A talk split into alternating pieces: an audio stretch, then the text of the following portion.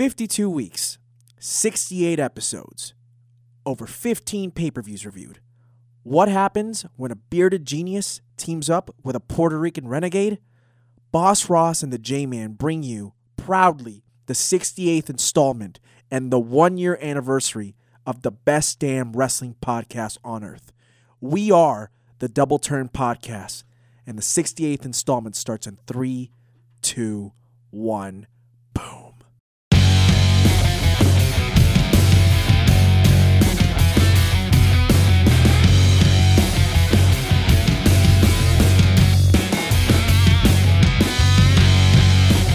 I actually cannot believe you've made it this far on this show. You haven't killed me.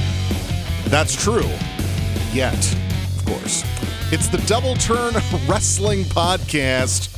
As uh, the J Man eloquently said in our intro, we have reached one year of this fine show. We've talked at length about our, our humble beginnings. We've talked at length about uh, some of the episodes that we've gone back to, some of the uh, jokes that started episodes ago just things about the show that have just slowly developed. And when you when you do something fun and exciting and um, you you kind of step out of your comfort zone a little bit. Uh, i won't speak for just one of us. I'll just speak for both of us in the fact that uh, this is something we both kind of wanted to do and it kind of took each other to do it. Yes. so, uh, with that being said, this is the Double Turn Podcast. Boss Ross and the J Man coming at you this week.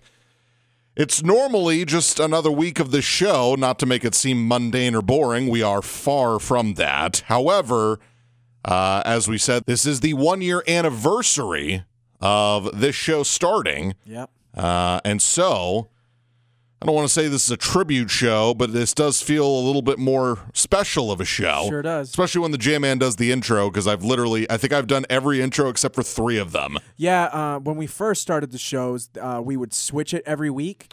But It's then we came to the realization that, listen, I, I, love speaking into this microphone just about as much as anybody would want to, but I'm also not an idiot. Ross does this for a living, and he does it eloquently and he does it beautifully. And we take advantage of his talents that he's able to bring into this podcast. So we go ahead and have him do the introductions, but every once in a while, you know, J Man slips in there, goes ahead and drops a couple dime pieces, and uh, you know, of- uh, I do a lot of the backstage, uh, a lot of the behind the scenes stuff. I lot of, I write up a lot of the, I write up a lot of the stuff of our quote unquote script, if you will, not the bullet points, if you will. Now, uh, I will give you credit, uh, as I will, and that is a nice segue to plugging ourselves, which is the J Man does run our Instagram account for the show, the Double Turn Podcast on Instagram. sir. One and only J Man 19 is his personal account, Ross the Real Boss 85 is mine, and then Boss Ross TDT on Twitter.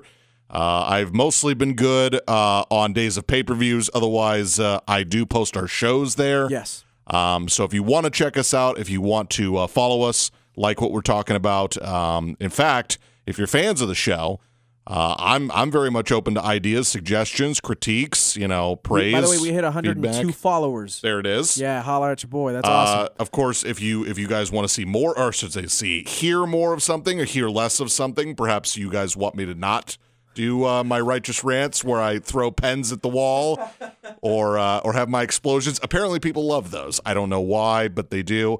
Um, but again, there there's just so many things that we could reminisce on this show. I don't want that to be this type of show. No, not today. Um, however, uh, I think I think I do like how some of our news segments have gone. Which we are doing news, we are doing three count, we are doing triple threat.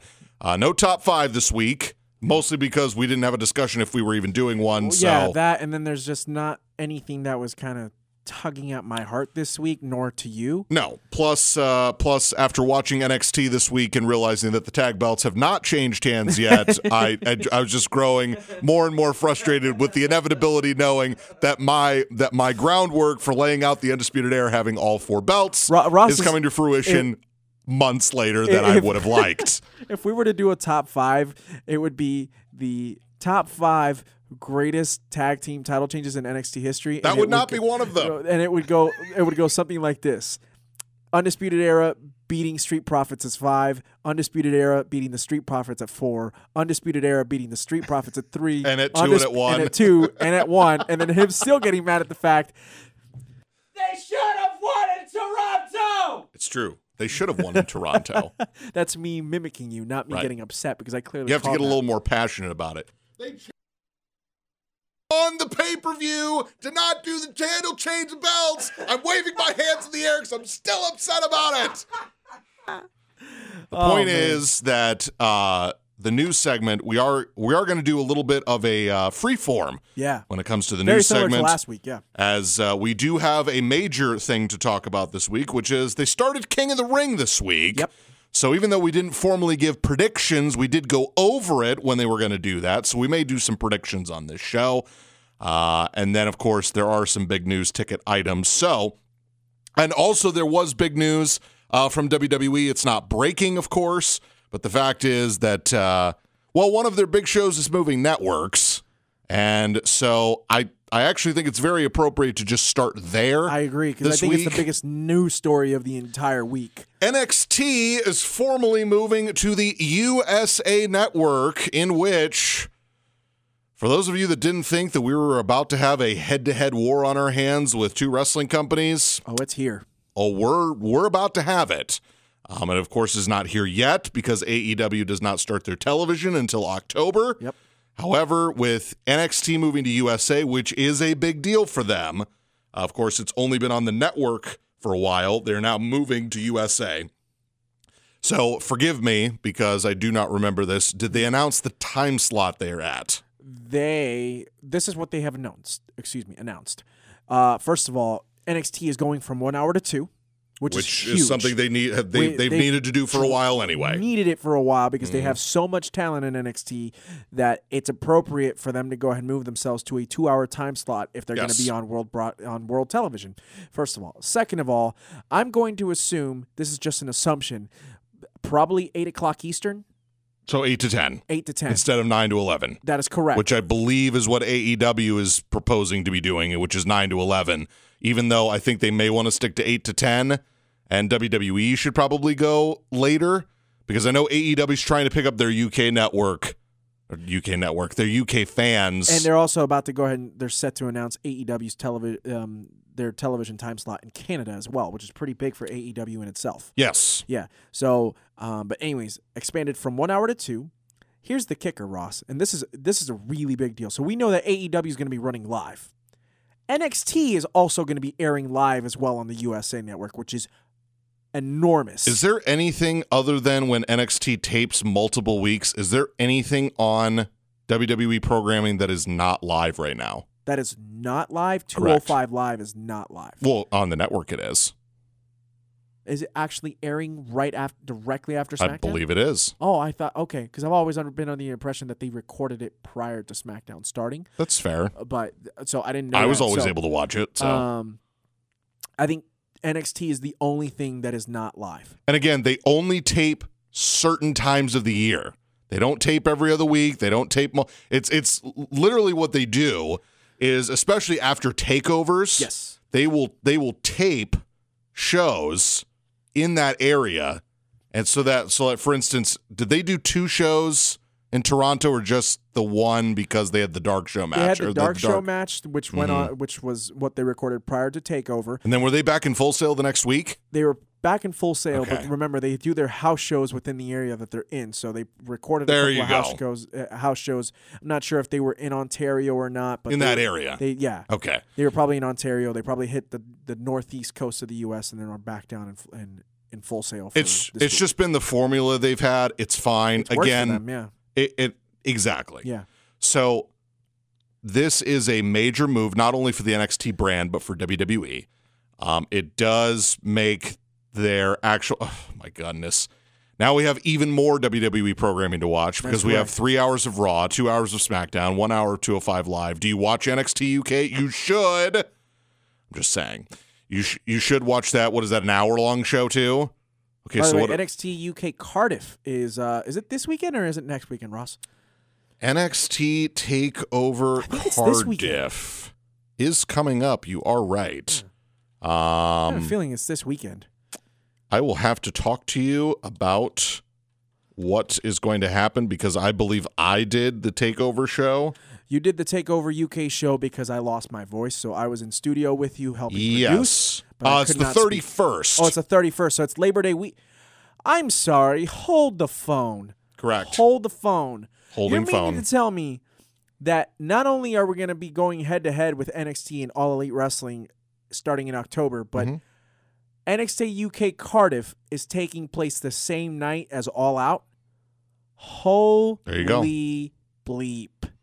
yes. That just that just came into my brain right now. Ha. it's pretty good, isn't That's it? That's awesome. Mhm. This is This is awesome. Get the hell in there. That's very loud. So, That's why my mic is off. yes. Thank goodness for that. Yeah. Um, so yes, uh, obviously uh, Walter and Tyler Bate are uh, wrestling for the uh, UK title. That should be a very, very good match. yes, and uh, as of this moment, actually, there are nine oh I'm sorry. The the Cardiff show has five or six matches. Okay. That's very typical of NXT in that they have five or six matches Yes. typically. Yep. Um, I believe as of this moment, uh, All Out has nine matches that are scheduled. Uh, the other thing we will have to discuss for next week is if we are doing. An all out preview show. Yes, we do not have to do predictions if you don't want to, because most of our predictions are WWE related. However, if you want to do preview and predictions and it count towards the total, we can discuss that.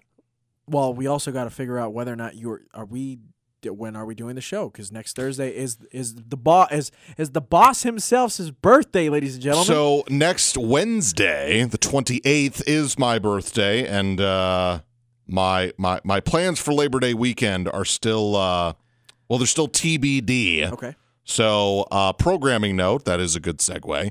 In that uh, this show will either drop next Thursday because we'll have recorded it on Wednesday, or it will still drop on the normal Friday, depending on the scheduling. So when we have more of that, uh, we'll let everybody know on our socials, aka Instagram, Twitter, all the good things that you will know. Uh, we'll go from there. So uh, that is a programming note. So thank you for leading us to that. All Out has nine matches that are uh, scheduled. Um, this time around, they have a 21 woman casino battle royale, even though right. last time they had a men's battle royal. Of course, um, well, let's put it this way the winner of that match gets an AEW Women's World Championship match Against against someone. Oh. They get a slot in the championship match by winning the battle royal. interesting. Okay. So I don't know how they're going to do because remember, it was Hangman Page won the battle royal, and then Jericho beat, Beat Omega, Omega. to get the other spot. Wi- So basically, we have ourselves currently the main event, which is Hangman Page versus Y2J for the title. Moxley and Omega. And Ma- by the way, Mo- oh crap, I forgot to tell you this, Roswell. Mm-hmm. There are multiple reports. Moxley's hurt. I don't know how serious it is, but Moxley is hurt, elbow issues. Mm-hmm. We've known that Moxley, aka Dean Ambrose, has he just recovered last summer. He came back Mm-hmm. from having torn his tricep and bicep. Correct. Um, so we all know that uh, NJPW has a certain style that uh, WWE does not wrestle. It's a lot more physical. Not saying that the w- WWE style is not physical, it very much is, but uh, I think you and I have discussed that NJPW is very stiff. Uh, it's strong style. It's uh, more of a shoot Mhm. th- than anything else. Um, so it does not surprise me that he's a little bit banged up. Hopefully, this does not uh, interfere with with Moxley's huge match with Omega uh, next Saturday. Because this is, by the way, that I mean, th- it is legitimately the same the semi main event. Um, and I, and the other semi main to me is of code is of course uh, Cody versus Shawn Spears, which should be also a very good match. Yes. Uh, also remember that the uh, Lucha Brothers are wrestling the Young Bucks for the AAA World Tag Team Championships. Ah, yes. So we got really three semis with the full main event. That's Yes. gonna be fun. It's gonna be a lot of fun. So that is all out. We will uh, we'll probably at least discuss it Yes. next week. Oh, Uh, definitely. We were talking uh, NXT moving to USA. It's a big deal um, for everybody involved. Everybody's thrilled about it. Everybody's looking forward to the next stage of NXT. However, I will throw this to you because there are a lot of people, and I do say a lot of people because I do follow a lot of things on social media, even though a lot of it I do try to avoid because it's just troll trollville out there. Agreed. Um, there are people that are very worried that the NXT as we know it Is over. is over. I like, have like totally over. I have and this is going to be just the third brand of WWE. I have thoughts? read that. I, I think s- there's a very real chance of it, by the way. I, I I see what their worry is. However, um, let me give you a report of what happened on Monday Night Raw this week, and you'll kind of see where I'm going with this. So there's a report that Vince McMahon, actually, it's not a report, it's actually factual, it's accurate. Vince McMahon was not in St. Paul this week for Monday Night Raw because he was getting ready for his press conference because they announced the first eight teams of the XFL. So I bring this up. I bring this up because there's reports saying Vince is going to take a little bit of a step back backstage because he wants to concentrate on the XFL. If that is the case, then not only is he stepping back from Monday Night Raw, he's also stepping back from SmackDown, which means he will not be as hands on as what we're thinking he's going to be with NXT. That being said, that means Triple H is still calling the shots. If Triple H listen, we we know that with this move to USA, that means that Kevin Dunn, who's one of the huge guys backstage, and Vince McMahon have to be more hands on because they are the um the bridge the bridging of the gap of USA and WWE. I get that. That's understandable. I didn't want to hear it, but I've I'm also not a stupid human. That being said, Triple H still has to be the guy that is being reported to at the end of all this. Okay, here's the thing to. though. Yeah. When you go to the USA Network, It's all through Vince. what I'm saying is that the USA Network is going to dictate certain things that happen. Yeah, I know. That's the one thing that worries me. And because NXT has been a WWE product, and it still is, but the USA hands are going to kind of be all over it. Yeah, ratings. It's it's real. It's ratings. It's it, that's what it is. Yes. Um, but I guess you could make the same argument as to well, why wouldn't All Elite Wrestling kind of be dictated by ratings by Turner Network Television? Which that, that Which- there there's a strong venture So, that says like- that that will happen. Exactly. And I bring that up because it's the hate I got to be careful with this, but it's the haters of WWE that are that are making it seem like All Elite Wrestling is so much better when it hasn't even aired on television yet. Even though I'm a big fan of it, again, I'm going to call it like I see it and you're going to agree with me. All Elite Wrestling has not had a television taping yet.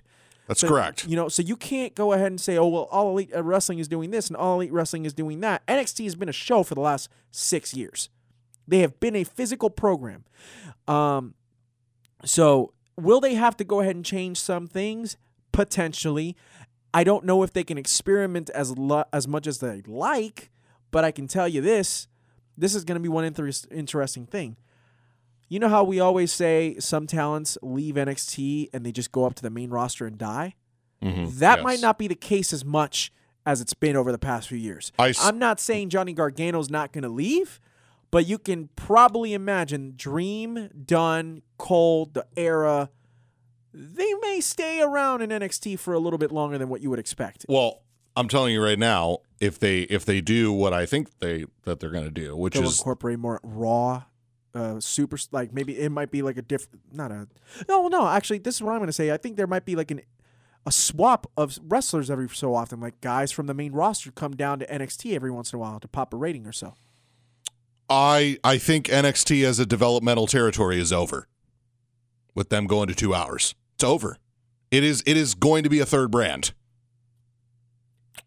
And they're going to have to find another way to have some type of developmental You know territory. what, Ross? That maybe that's why Evolve is becoming such a big thing. Indeed. Evolve is about to become what NXT has been. Correct. That's what I do think. That's actually wow, Ross. That's a that's brilliant. That is Hmm. which brilliant. Which means then you can treat Raw, SmackDown, and NXT as three separate entities. which is perfectly fine just as long as they continue the greatness that has been. And I want to be careful with this. Of course, NXT has its quirks that piss everybody off. They piss you off. They definitely piss me off. True. But that's not to say that it's not the most consistent show on WWE's lineup because it very much is. NXT there's a reason why Vince McMahon and Triple H are having it be NXT that's going head to head with AEW on a Wednesday. because they could have kept it on the on the network and then not necessarily go head to head with AEW, but have it be SmackDown and Raw going up against AEW on the weekdays. No, they're having NXT move up from the network to national television and go head to head within at least the same construct of a time slot as All Elite Wrestling. And by the way, when you look at the construction of what NXT is as a whole, NXT is the better suited television show to go against All Elite Wrestling than SmackDown and Raw. SmackDown maybe a little bit more than Raw, but you and it's NXT. NXT is the one to do this with. And that's not a knock against AEW saying, "Oh, well we're going to have our developmental brand be the one that goes against you blah blah." That's not that. It's just I think it's us as a as a wrestling fan and a fan of WWE product knowing this is the most consistent one. This is the one that should be going head to head against All Elite Wrestling. Very exciting. Oh, we'll have to see where where it goes they, when they, they, they start. premiere September the 18th, Wednesday, September the 18th on the USA Network. So that's going to be a huge week. And of course, the first week of October is going to be a huge week because we have uh, All Elite Wrestling premiering on TNT on the 2nd. And then we, of course, have SmackDown's move from USA to Fox, yes. which is going to be super wicked. Um, I don't know, man. This fall lineup, this fall is going to be one for the ages. Should be fun. Yes, it should. All right, quick hits before we go into our King of the Ring talks. Uh, you actually did bring up a point that I had written down and I hadn't forgot to talk about. The XFL did release their eight teams, their locations, which were not brand new, but their team names as well.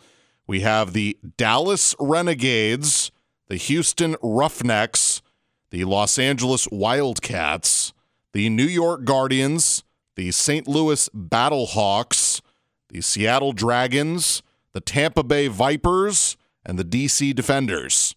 I will tell you, they missed a glorious opportunity to not name the team the St. Louis Vipers. You uh, you read my mind. People were going people were going ham over that on Mm-hmm. Instagram and Twitter earlier this week because obviously, as if some of you don't know, we're about to let you know.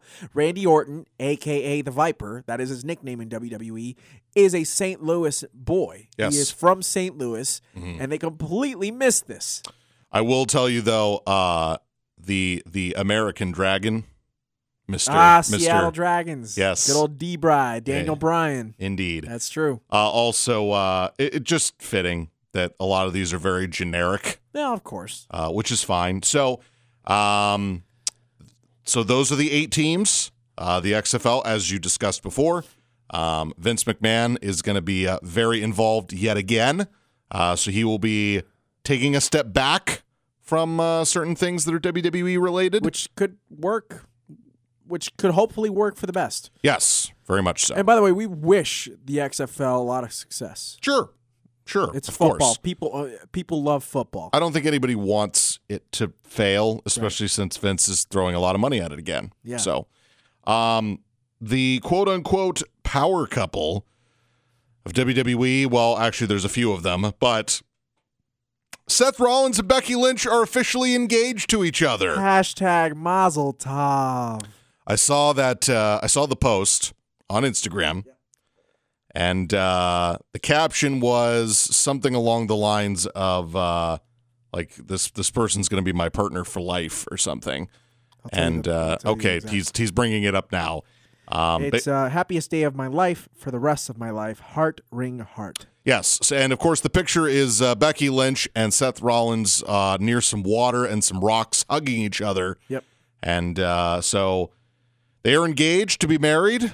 Uh, so this announcement was made on Instagram, probably on Twitter, maybe a couple other places too. So um, I would presume the next uh, the next step would be uh, Charlotte and Andrade make that step. I know. If they go my there. Mm-hmm. boy Andrade slaying the game right now. Well, they did post a picture that uh, they were like, well, next step for us is uh, Charlotte getting her belt back and Andrade becoming king of the ring. That would be lovely. It would, although it would totally bust my bracket and ruin my ideas for king of the ring. But yes, that uh, that would work. man. I'm at least okay with half that equation. Fair enough. Yes. Uh, so Becky and Seth, again, congratulations to them. Um, they are now officially gonna be a for real thing, like the marriage for Hey, real this is thing. Cool. This is cool, So- honestly. In all sincerity, we're all about happiness on this podcast. Shout out to our boy Seth Rollins and Ross hates Becky Lynch, the man character, but he is a huge fan of Becky Lynch, the wrestler, and I know. He's, Yes, of course. Yeah, no, she's fantastic. Um, you've loved her since her NXT days.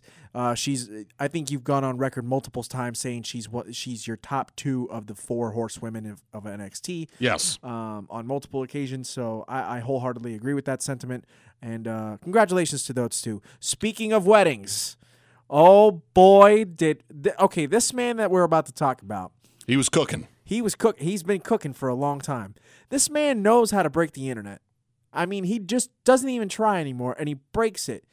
If you guys don't know, the most electrifying man and not just sports and not just sports entertainment, but all of entertainment, The Rock, got married last Saturday, or was it last Sunday? I don't know, but Rock got married, and it is awesome. Congratulations to our boy, The Rock. He got married. Uh, his wife's name is Lauren Lauren Hashian, I believe is how you pronounce her last name. Her dad was the drummer for Boston, if I'm not mistaken. Um, so she is all up in music and whatnot. They've been dating for a long, long time. They've been together for about eight years. They started dating after he got after he got divorced from his uh, ex-wife, uh, Dany Garcia. For those who don't know, Dany Garcia, who's his uh, his ex-wife, she actually produces a bunch of his movies. They're actually really, really cool. Um, they, they've stayed strong together. Shout out to them. That you don't see that a lot in divorced couples nowadays. They have three. Da- they have one daughter, which is Simone, um, and then he's got his two daughters with um, his now wife Lauren, who are uh, Tiana and Gia. I think are their names. Okay. Um, anyways, uh, they were the reports all over the place. They were talking about like, oh, how did this happen? They were supposed to apparently get married a year ago, but then the second baby girl, or Rock's third baby girl, I should say, uh, came along, so they pushed it, and uh, yeah, they got married in Hawaii. Um, Rock just Rock's had a hell of a week, man. Rock's had a hell of a year. Uh, Rock obviously he's got uh, Hobbs and Shaw, which is doing really really strong at the box office right now.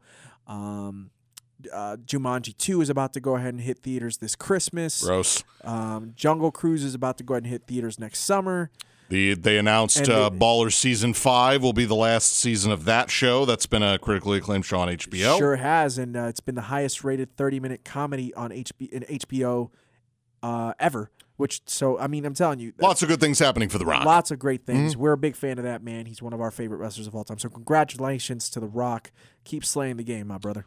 Uh, last bit of news before we go into our King of the Ring discussion, and that is that uh, I had actually forgotten about this. Chris Jericho, his band, Fozzy, they are touring with Nickelback. Oh, what? And, That's like, huge. I actually think that they want to. Well, okay, perhaps I misspoke. They have done gigs with Nickelback, right. which I realize that a lot of you may not like Nickelback, but they at one time were a very big deal. And I actually think they have shaken off the most hated band of all time thing that they had there for a while. Right. And uh, so uh, I believe Chris Jericho started Fozzy back in the early 2000s, Something like that. something along those lines. By the way, they're going to be in Tucson. Uh, I thought they already were in Tucson. Was it this weekend or is it the, they're going to be here in September? Not here per se in Phoenix, but Tucson, our, our hometown. Um, Fozzy started in 1999. oh, nice. Did he start him like a, s- when he signed to, with the WWF or was it when he was still with WCW? So, um, 99. Didn't he join in the, August 99 was when he debuted. so that that just- sounds his about 20 right. year anniversary uh, of his Raw debut was last week. Yes, that's correct. What and so um, when they when they did the whole Chris Jericho with his band and John Cena doing his rap thing they did on Raw, Yeah, 2005. those were real things. yes, they were. because soon after that, John Cena put out his actual album. Yeah, and then he had his rap buddy, which is actually his cousin, Tha Trademarc. That's Yes. who was rapping with him, and then Jericho had Fozzy. Right. So That's that was not a gimmick like uh well, here's my here's my WCW reference of the night. Here we go. Back when they did the uh, West Texas Rednecks, that was a that was a schlock band. That was not a real thing. I, I still remember Barry Windham doing drums like this. Wow. I'm I'm shaking that he had absolutely no rhythm and he was just banging the drums with his both hands without even attempting to look real. It was hilarious. You know, Curt saw- Hennig was actually singing though. That, hilarious. sometimes I wonder how World Championship Wrestling went out of business. just that instance. that right there, death of WCW, right there. Live singing bands, you know, Kiss, the No Limit Soldiers, Oh, man. everything, everything. ICP coming in four different times. Yeah, that's what killed WCW, right? Jeez. All right. It's King of the Ring time. This is not like a G1 update because, well, if you watch WWE programming, you already know the results. This is simply an analysis of what happened. I will tell you this I picked all four of these men because when I was when I was doing it in my head, I said this makes the absolute most sense. Now I realize we formally did not pick or make picks on this show Right. for King of the Ring. We did not make a prediction. But I remember talking to the J Man off the air, and I said, in order for this to work, certain things have to happen. Well, storyline wise, it makes sense that the four guys who won won, One. Right? So Joe's being pushed, he won. Cedric Alexander's being somewhat pushed, or I should say, Sami Zayn is not getting pushed, so Cedric won. Uh, Kevin Owens got screwed over by Shane McMahon. That makes sense. And Andrade beat Apollo Cruz because he's perceived as being the better talent, which, by the way, I'm not saying he isn't the better talent. I'm saying booking wise, he's It the stronger sense. person. It makes sense. So, of course, they were also cutting promos this week about, uh, let's see, Gable and Benjamin uh, were backstage. Gable cut a promo. Benjamin then put a sign that said, You have to be this high or you have to be this tall to be in the King of the Ring tournament. That was awesome. Shorty G. Wow. Uh, I believe uh, I believe Ali cut promos this week on King of the Ring, and then of course uh, Buddy Murphy I believe wrestled this week again. Yes, he did. But he wasn't. But his match wasn't for King of the Ring. That's correct. That's correct. So, uh, like I said, Joe, Cedric Alexander won on the Raw side, Elias and Andrade won on the SmackDown side. Uh, so coming up this week, we have Ricochet and Drew McIntyre, which should be awesome. yes, it should. Uh, the Miz and Baron Corbin, that will be the Raw side. And then uh, Ali and Buddy Murphy, which is going to be unbelievable. And then uh, I, I'm telling you, Chad Gable and Shelton Benjamin is going to be a good if match. they really want to showcase the King of the Ring, which, by the way, I actually think they've done a really good job so far. yes, they have. Um, I've not ever felt like any of these matches were a waste of my time. Let me tell you something really quickly. Samoa Joe and Cesaro.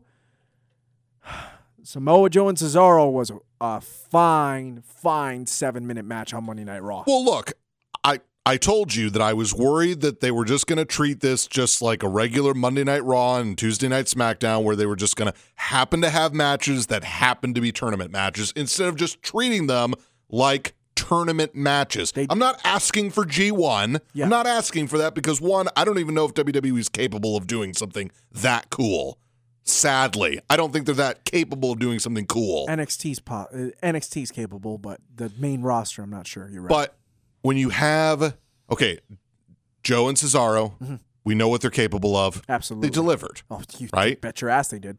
Uh, Cedric and Sami to me was a little more on the storyline side of the fact of you know because Sami and Shinsuke that's a whole other thing, but Sami doesn't need to be in this tournament. Whereas Cedric being the underdog on Raw, that makes sense. Absolutely. Okay? Him, him, Ali, and Ricochet are three guys that are the future. Uh, you want to throw Apollo in there and, and Andrade, of course. Uh, you throw so then so then you go to the other side. You have Andrade and Apollo Cruz, who had again an Strong match. and and a strong, acceptable SmackDown match that was treated seriously. Absolutely. And then Kevin Owens and Elias' storyline, and I have no problem with that Yes. because of course Shane was going to screw over Kevin Owens. we said that at length last week. yes. Yeah. So, um, I knew Raw was going to have a problem because they had five heels and three baby faces. Mm-hmm. So the heel heel match happened last week. That was Joe and Cesaro because that's what they are. Even though I know Joe's cut baby, he's a heel. That's what he's he still is. A, he's still a heel. So here's my here's my dilemma, right? So if I do this the way I would book it, Yeah. to me the favorite's going to lose next week. You're you're on that verge. Yeah. But I'm here to tell you that I don't think a babyface is winning this tournament, Neither do I. which means that either they are going to have Ricochet win next week, and then Ricochet is going to lose in the finals to a heel, or Drew McIntyre's going all the way. yes. So I actually think whoever wins that match is going to the finals. Okay, so let's do this really quickly then. We currently are looking at um, next week's matches will be Baron Corbin versus The Miz, as you stated, Drew McIntyre versus Ricochet. We've got Gable and Benjamin, and we've got Murphy and Ali. Yes. So let's pick those matches right now, All and right. then let's pick who we think is going to win King of the Ring. All right. So I've got Drew beating Ricochet. Okay. I have Corbin beating The Miz. Okay. Do you want me to stay on the Raw side or go over to SmackDown? Go over to SmackDown. Uh, I have Ali beating Buddy Murphy, Okay. and I have Chad Gable beating Shelton Benjamin. Okay. All right. That sets up a balance everywhere except for the top left of the card. Okay. And then I wish I had the bra. You know what? Let me go ahead and find the bracket really quickly on here. So Joe is going to face the Ricochet Drew winner. Okay. Cedric Alexander is facing the Miz Corbin winner. Elias is facing the Ali Buddy Murphy winner. And Andrade is facing the Gable Benjamin winner. Got it. Does that make sense? Yes, it does. All right. That's also for the fans out there that don't know the bracket. I just gave you a bracket breakdown. So there you go. Who did you say Ali, uh, Ali would face if he won? Elias. Elias. So so so my so my uh quarterfinals would be Joe versus Drew, Cedric versus Corbin, Elias versus Ali, and Gable versus Andrade. Okay, cool. All right. So I am.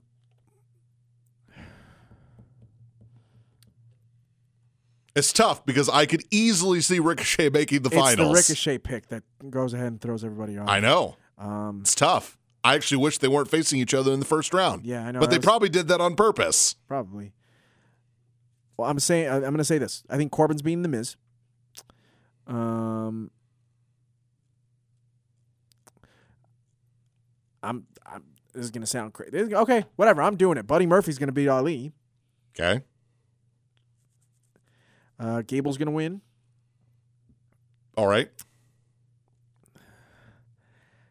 Damn it, Ross! That Ricochet Drew pick is. I know. I, I don't know It's what was tougher, the either that or Buddy versus Ali. I don't know. Like it's just.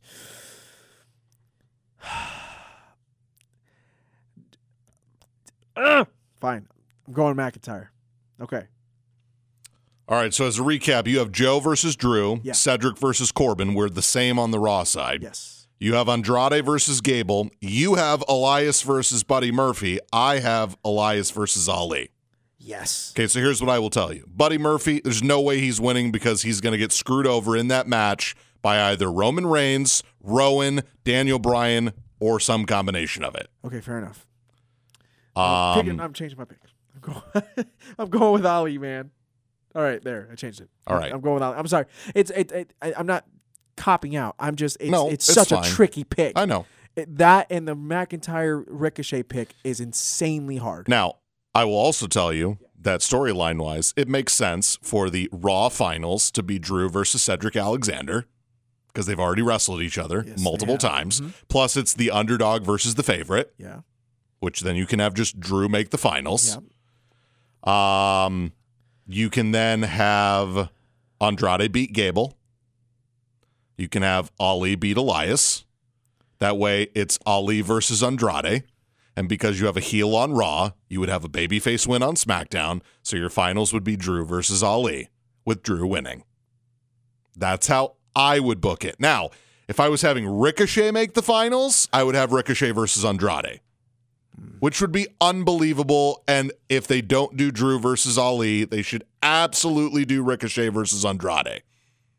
They should do that match. With, of course, Andrade winning. So let me ask you this: Who is your pick for King of the Ring? Drew. Drew McIntyre. It's Drew McIntyre. I'm going to look like a fool if Ricochet just beats him, but it's okay because if Ricochet beats him, he's making the finals. Oh no, there's no way fans are butts about it. You're absolutely correct on that. Yes, which is why I say that match, whoever wins that match is making the finals. Roswell, let me tell you something. You know how much I love Drew McIntyre. You know I adore Drew McIntyre. Mm-hmm. He needs it too. He he really Desperately needs, needs this. Desperately needs it. I wholeheartedly agree with you. But there's one man on this entire bracket that you know I am absolutely head over heels for. Shelton Benjamin. It's you bastard. What? The J Man loves the promos where he's just, you know, pulling an Adam Gase in the background of just, you know, looking off, whatever. Those those that's still that's still one of the most bizarre NFL press conferences I've ever seen in my life. Gase, you need to concentrate on making Sam Darnold an NFL quality quarterback. Well, Sam Darnold needs to just take the next That step. too. But Okay, yeah, too. just But- saying. I don't watch football, so I don't know what I'm talking about. There you right? go. I'm going with. Uh, listen, man. You know how much I love Andrade. It's true. You know how mu- I love that man. I love everything that he represents. El ídolo. Hashtag tranquilo. I'm going with my boy Andrade. I'm going with my boy Andrade to win King of the Ring. So, uh, of course, So that means I'm completely messing up my pick by picking Drew McIntyre, which means I'm changing it right now. I gotta pick Ricochet because it would. It's the only thing that makes freaking sense. This isn't for points or anything like that. This is No. just for craps and giggles, just to appreciate the tournament. But dear Lord, the quality of wrestling that we got this week was great. I expect greatness next week too, Ross. I will I will tell you this with a straight face. yeah. So far, this has been a great start for Oh the tournament. gosh, it's It's been it's it's I I have I have Agreed. zero I have zero complaints. I and by have- the way, I was I was I was fixing to hate this at first. I know, I know, and with every right to, with every right to. I, I, I get the reason why you'd want to hate on it, but let's be honest here, man. They got. Listen, I know people. uh, They're okay. Let's talk about these matches for a second. Um, we're not doing match segment show of the week yet. Don't get me wrong, because I'm not giving away my pick. I'm just want to talk about the quality of wrestling that happened for the King of the Ring tournament. The weakest match in all of this, you could do a toss up between Cedric Alexander and Sami Zayn, or Kevin Owens and Elias. And by the way, they weren't the matches weren't that bad. They really weren't. They were strong. But you look at the quality of what was Cesaro and Samoa Joe, and you look at the quality of what was Andrade versus Apollo Cruz. I am so glad Apollo Cruz is actually taken seriously as a wrestler oh, again. dude, he was looking like a million bucks against Andrade. The standing shooting star press does not get enough praise. Let me tell you. And by the way, Zelina as a manager just keeps getting better and better and better every week. You know, we sit here and are admiring the work that Andrade is putting in, but let's be honest here, man. Zelina is getting better as a manager every week. She's slaying it. She's cutting better promos. Um, it might be a little bit annoying that she gets involved so much in his matches, but that's the whole. It's also a heel character. It's a heel character. She's a heel manager. yes. And, so that's fine. It's perfectly fine, and she's good at it. She's getting heat. She is getting heat. Andrade's getting heat. That's exactly what's supposed to be going on. By the way, how much of a freaking power trip would it be if you actually teamed up the real life couples on in storyline? If you were to t- have Andrade team up with Aleister Black and Zelina and Charlotte as a group, game over. uh, the difference is I don't need to see Zelina wrestle. I know that, but she could be their manager Sure. and and have Charlotte run roughshod over the women's division as she already is doing, and then Andrade and Aleister Black. That's not the point. The point is, Andrade. Andrade is my pick, but the quality of wrestling that we had this week for the King of the Ring tournament to start off with was excellent. Yes, very much so, very much so. So of course uh, we'll we'll have more discussions like this Yeah. uh, about King of the Ring next week when we have uh, more winners. We'll be down to the semis the next time we talk. By the way, let me tell you something. Corbin versus Miz. I know that on paper it doesn't look like they're great of a match because compared to the other guys and stuff like that. But let's be honest here. Corbin is incredibly talented for a big man. He's greatly improved his stock over the past two years. And then Miz has quietly become one of the better wrestlers on the roster. And see, I could actually see that as the match literally nobody cares about. I know, and it's messed up considering how hot the Miz was in April. it's true. He's really cooled off. Really cooled off. That's again- not his fault. That match is simply to get Corbin a win and Yeah. then set up the overconfident, cocky heel against the underdog. Makes sense. and that's perfect because he plays it super well. I think that they're going to be I think they're going to have a quality match, but let's be honest. People are going to be watching Ricochet and Drew McIntyre last week, next week, and they're going to be watching Buddy Murphy versus Ali. Those are the two matches. And I'm telling you right now, I actually think Gable and Benjamin's going to be really good. I don't disagree with you in any capacity on that. I think that's going to be an excellent match as well. Th- th- we've got some great wrestling in this tournament, guys. We have some great wrestling. Appreciate it for what it's worth because the roster, I've said it before, I've said it again. The roster from the Attitude Era is absolutely incredible with Triple H and Kurt Angle and Stone Cold and The Rock and The Undertaker and Kane and Big Show and just everybody. Mankind. I get it. And the Ruthless Aggression era is fantastic as well. But this is the best era of wrestlers World Wrestling Entertainment has ever had, and it's not even close. This is the most talented collection of wrestlers they've ever employed. So next week is going to be absolutely fire. But Ross, you know what time it is, bro? I do. Shall I hit it with them? Let me do that again. Shall I hit them with it? Ah, I messed that up so bad. Don't edit that out because that's what makes this show great. I'm ready. In Go- three, Go for it. two, one. Everybody's down for the three count. I can't get you out of my heart. I knew we were in trouble right from the start. You should have played it smart. But I can't get you out of my heart. Tank Abbott. it's That's three the count time. that's the one year anniversary edition of the uh, three count. Even though that's it started in November of last year. It's true. We started the show August of last year, but still, you know, it's, it's Three count- episode. Three count, uh, a, uh, a specialty of this show in which uh, we talk about the three most important things in the wrestling world. Of course, just like the uh, wrestling count on the mat with my boy, one, two, two, Two, slick, slick back, back hair, hair. Jon Cone, who had a segment with the 24 7 title this That was week. amazing. I miss his slick back hair. Damn it, John. I know. It's awesome though. so just again, like the wrestling count, one, two, three. Most of these are WWE centric because, uh, well, one of us watches Impact, and AEW isn't really getting going until October. That's no offense to you. It's just that apparently I'm like one of the only like 20 people that watches Impact still. Hey, I'm and it's a following them on Instagram. I'm, I'm I'm I follow them closely on Instagram. Tessa Blanchard and the Sami Callihan situation is just getting interesting. I'm telling you, one of these days, actually, I am telling you right now, I will do an episode of the next big pay per view for Impact. Well, Bound for Glory is this October. yes. Yeah, So it's gonna be a I huge show. That's their that's their WrestleMania. It's it's it's it's a very big show. It's yes, it's a very big show for them. So there may be a show where I literally di- I, I I dedicate an entire episode just to that. I don't have a problem with that. Bro. All right. let's do it. So uh so that may happen. Yeah. Uh we need to show Impact some love. It's true because there is really good stuff going on there. They are currently the. I'm gonna I'm gonna say this. I think they have climbed themselves back into the top four biggest promotions in wrestling right now. So are we saying WWE, AEW and who? Uh, just because of G1 right now, And JPW. and JPW Okay. has to be considered three. Fair. and and they're probably 4. Impact's four because they are just crushing Ring of Honor. Plus- Ring of Honor uh, has uh, nothing left. No.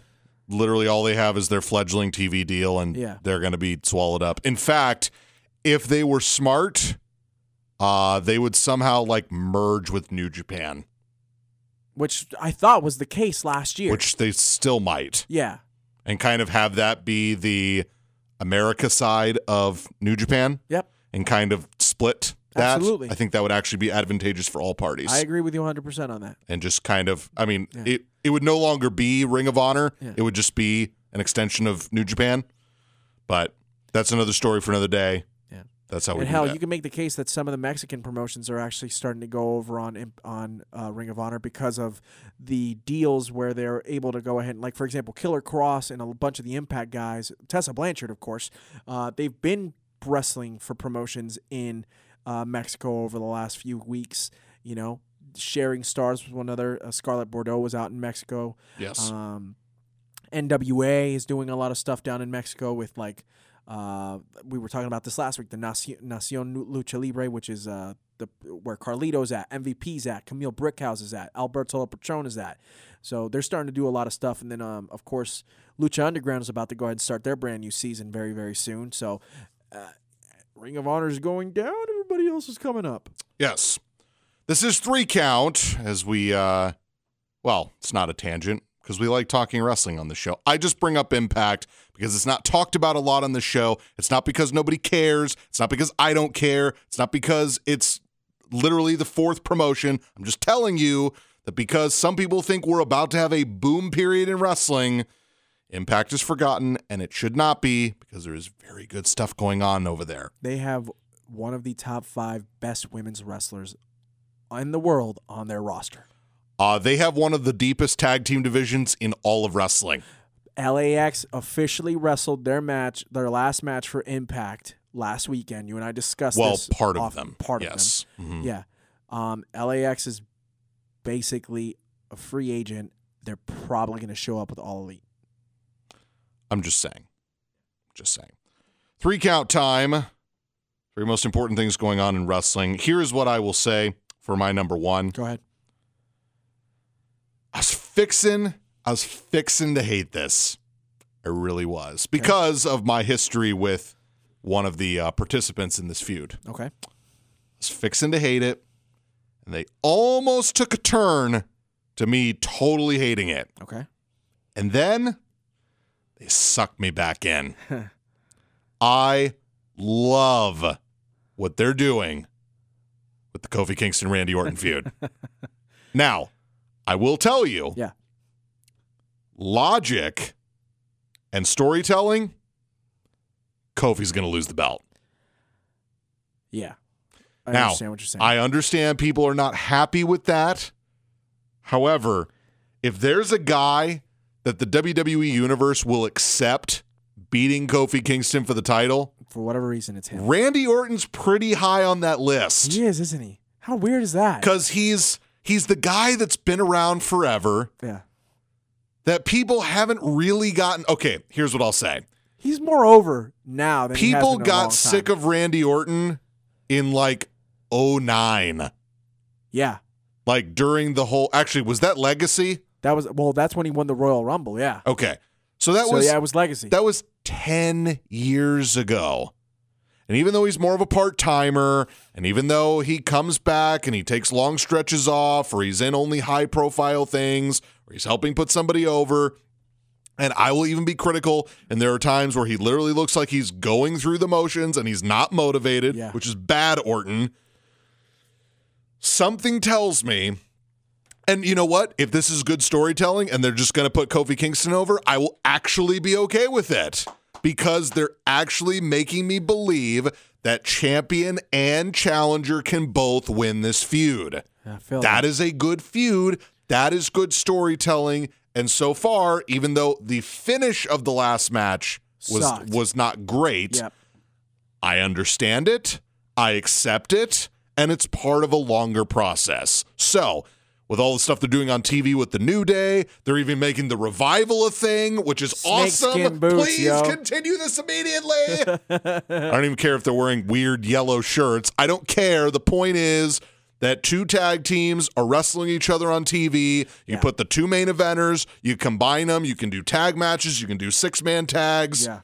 I'm not at the point where I'm saying everything these six men do on TV is great. What I am saying is they're making it a focal point on television. They're getting mileage out of it. Yeah. And I like where it's going. So feel that, that's why it is my one of my three count this week. I, I feel that so hard. I feel it so much that it's also my number one as well, dude. Randy Orton, when motivated, is at his best. You and I have talked about this at length on multiple occasions. His promo on Tuesday night, Ross, I'm I'm I'm here to tell you, brother. It was one of the best promos he's cut in a long time. I know it's simplistic. He went back to the stupid lines. I loved it. I loved it. It was fantastic. And and and by the way, it's not just Randy Orton's heel promo on SmackDown. It was his it was the segment on Monday Night Raw, you know, with the tag team match between New Day versus the Revival, which by the way was a solid match as it continued to go. But then Randy gets in there, he's RKOing everybody and their mother like Michael Cole could have gotten an RKO. Renee Young could have gotten an RKO, they would have cheered it. That's how much By the way, that's the thing about this. Randy Orton is so over right now. And it's not like cheering him tweener Randy Orton. Like he's over he's being booed but then he's still getting cheered at the same time. But it's not taken away from the heat that Kofi Kingston's getting. Kofi Keaton Kofi Kingston is not losing his cheers. Now granted Toronto was split which was expected. Randy Orton is an all-time great and then you've got Kofi Kingston who's the current champ. That's the flavor of the month. And I shouldn't say just the flavor of the month. Kofi Kingston has his legion of fans and rightfully so. But you had the Kofi stupid and then the Randy sucks chance at SummerSlam which was a great contrast. And then when you go to Charlotte, which I'm, I'm going to assume that's going to be the rematch that we have at Clash of Champions, I think it's going to be more 65 35 in favor of Kofi Kingston. It will be of Randy Orton, which is exactly the way that you would expect it to go. But my point is, Randy Orton is being the best ra- er, version of Randy Orton currently. And the new serious side, like I said this a few months ago, that I wasn't necessarily feeling Kofi's transition into the serious guy type of role. Because of the personal history that's behind the feud with Randy Orton from 10 years ago, now I can appreciate Kofi's transition into more serious because because of the storyline that goes back and dates back 10 years. There, there was manufactured hate between Kofi Kingston and Daniel Bryan at WrestleMania. I'm not saying Kofi Kingston and Randy Orton don't like each other. On the contrary, I know that they're very cool backstage. They wouldn't be agreeing to the crap that they're doing right now if they weren't. My point is, when you look at the storyline of how it transitioned from 2009 up until now, you could see the storyline hate that has brewed up for 10 years between Randy Orton and Kofi Kingston. And it makes for exceptional, not great, exceptional storytelling. We were mad about the match at SummerSlam, how it ended. They have picked right back up from where they should have, and they are going full steam ahead with this feud, and I love it. We talked about it at length earlier in the show, so I'm keeping my two count short. So far, the King of the Ring has been awesome. Please keep this up. As I also prefaced, I understand it is not going to be G1. It is not going to be the Cruiserweight Classic. It is not going to be the Mae Young Classic. I understand that. All I asked was that they stay consistent, they treat it like a serious thing, and they just give us good, important things to happen, matches, storylines on TV. So far, so good. Please keep it up. King of the Ring looks like it's back. I hope it becomes a staple of this company again. I realize I'm thinking way far in advance. All I'm telling you is if King of the Ring is here to stay, they're off to a great start. That is my number two of the week. I, I, I so agree with you on that. Now, my number two is I'm just going to flat out say this, bro. What do you say about the handling of Buddy Murphy the last two weeks? Oh. Genius. Genius. Who in God's name, the great Lord in the heavens that roams around the earth, would have thought Buddy Murphy was going to beat Daniel Bryan on SmackDown on Tuesday. All right, so let me let me interject. Please, I know go it's ahead. I know it's your two. No, no, it's okay. Please go ahead. Okay. For months. Months. Okay. I will vouch for you on this. Please take right. the floor on this. For months, while he was cruiserweight champion, I said, okay, remember the great things we had planned for when Neville was going to get called up to the main roster? Yep. And then, oh, and then get I, called back up to the main roster. Yes. yes. I also said at the time that they could have had these great plans for somebody like Austin Aries, right? So Austin Aries and Neville, they have their match at WrestleMania, right? And now they're both not here. And I said, there's got to be a guy in the cruiserweight division that they see not only as a star of this division, but somebody that can go to the main roster, wipe away the fact that he was just a 205 live guy and show that he belongs with everybody else. And I said to myself, it's got to be Buddy Murphy. And look what happens. He gets taken off of 205 Live. I whine and complain to the sweet Lord and say, why is this man not on television? And you know what? I should have had a little more patience and said, okay, they don't have a plan yet or they don't have anything for him yet because everything they've done with him since they put him on the main roster has been gold. It's been ace. Thank you, Buddy Murphy. It's been ace. It really has been. And like, I mean, we listen. We watched the match with Roman Reigns last week, which, by the way, was a stellar match. Ross and I both thought it was. I was. it was my oh. co-match of the week. It was your match of the week. Oh. Um, It was fantastic. And then they announced, and I put this up on our Instagram account. I was like, if it's as good as I think it's going to be, this this is okay. Like I, I I'm not going to go ahead and curse because I've made an agreement not to curse on this. It's gonna be special. It's going to be special. And guess what? This match was really really good. Um, and it's not just the fact. Here's the thing: there's so many factors that are playing into this. You've got the storyline with Roman Reigns, who's attacking him. Buddy Murphy says it's Rowan. Daniel Bryan and Rowan are getting mad at Buddy Murphy because they say he's lying. Blah blah blah. And then Buddy Murphy's had enough, and he's saying, "You know, I'm tired of this, man. I'm gonna go ahead and challenge you to a match because you're pissing me off." And then you have Buddy Murphy getting into the ring with not just the five-time world champion. It's not just the five-time world champion. Daniel Bryan is one of the is top 3 wrestlers on the planet period. Okay? Daniel Bryan is one of the greatest submission artists of all time. Daniel Bryan is one of the greatest technicians. Daniel Bryan, when all is said and done, Daniel Bryan is not just Daniel Bryan is a top 10 wrestler ever, Ross. I said it. And that's that's saying a lot because you got Shawn Michaels and you got Ric Flair and you got Bret Hart and you got Stone Cold Steve Austin. You know, you've got real wrestlers. Daniel Bryan is on that list. And Buddy Murphy beat him clean in Sioux Falls, South Dakota, North Dakota, whatever state. It's South Dakota. Thank you very much. Sioux Falls on a Tuesday night on the road to Clash of Champions, clean and not a good match, not a great match, an exceptional match. The- It was quite good. it was quite good. Buddy Murphy's booking right now is genius. It's like it's like if he's still with Alexa Bliss and Alexa Bliss went ahead and told the producers backstage on SmackDown saying, "Hey, push my man. My man is good." there it is. And there it is, Buddy Murphy and the booking genius that is going on backstage with this man. I'm going to defend two singles wrestlers winning the tag team titles Okay. because it's my three of my three count this week. It's your boy Braun Strowman. It is the monster among men. Please push Braun Strowman immediately, which they are because Braun, he's please now. push Braun Strowman immediately. Strowman. Yes. exactly. That's how stoked I was. All right. So I was so happy for you.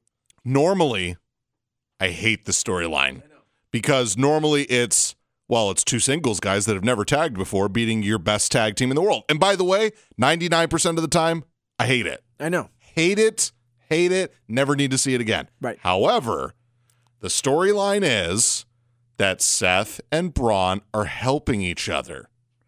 Braun wants the title. Seth realizes it. And he called, and rightfully they called it out on Monday. They called it out.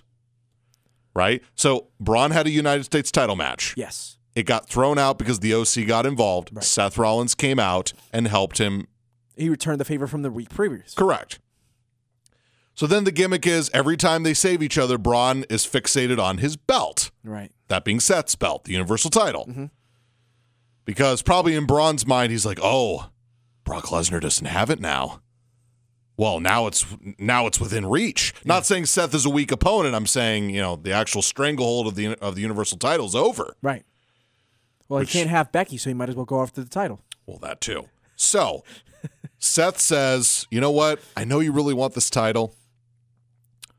And we've had each other's backs. And he said that I'm willing to give you a title shot too. Right. Yeah, which shout out to Seth. But tonight, let's go win the tag titles. Yeah. Because, and by the way, again, I'm a continuity guy. Mm-hmm.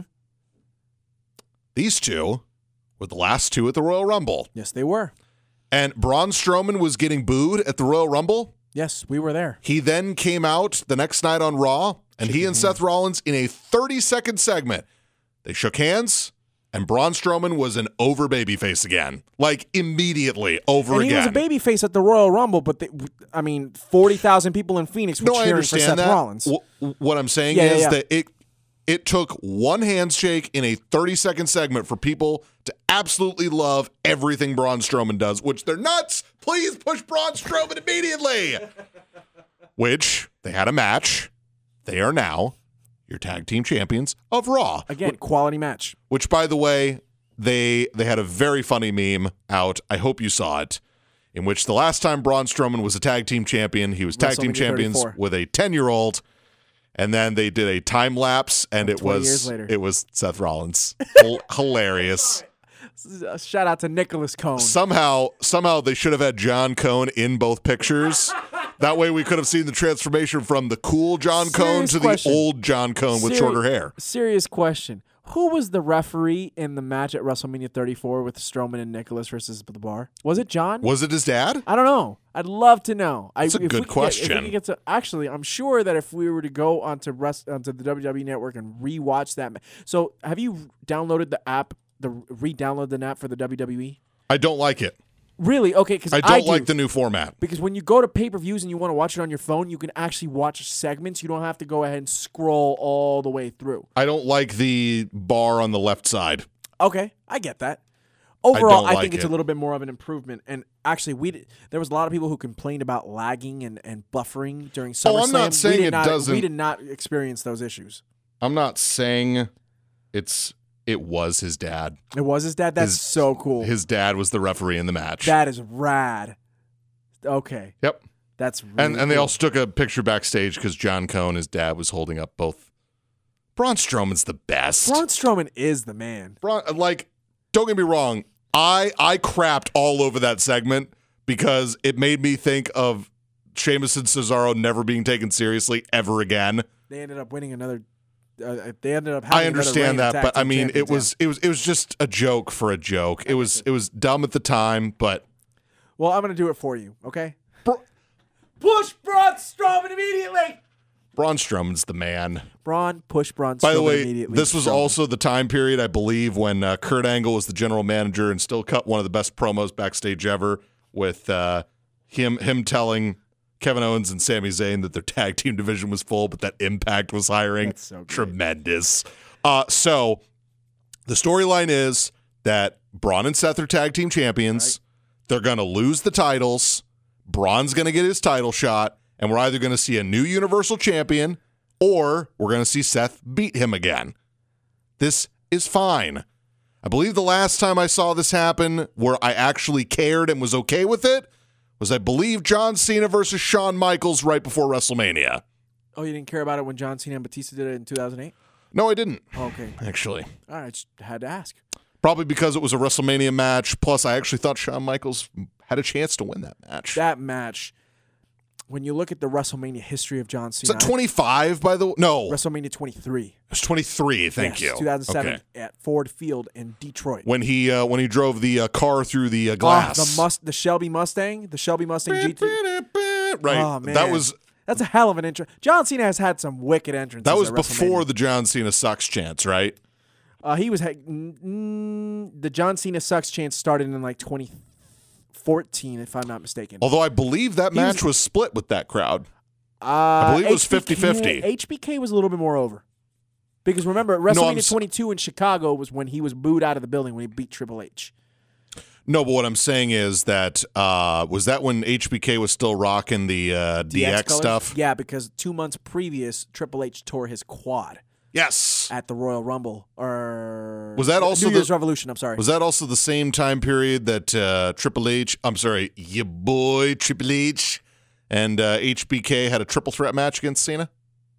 no, uh, the triple threat match took place one year later after Triple H came back from his quad injury. So that was also during the time when we had the triple threat match of uh, Undertaker versus Show and Jericho Yes, because they had that because they had that triple threat tag team match at the Garden, which is still strangely like kind of a cool event that I'll always remember from a Garden show. Which, by the way, I'm so glad. they're going back to I'm the Garden so glad they're going back to the Garden. week after Labor Day. I am stoked. It's gonna be dope. All right. Taker's supposed to be at that SmackDown, by the way. That's Amazing. awesome. Good.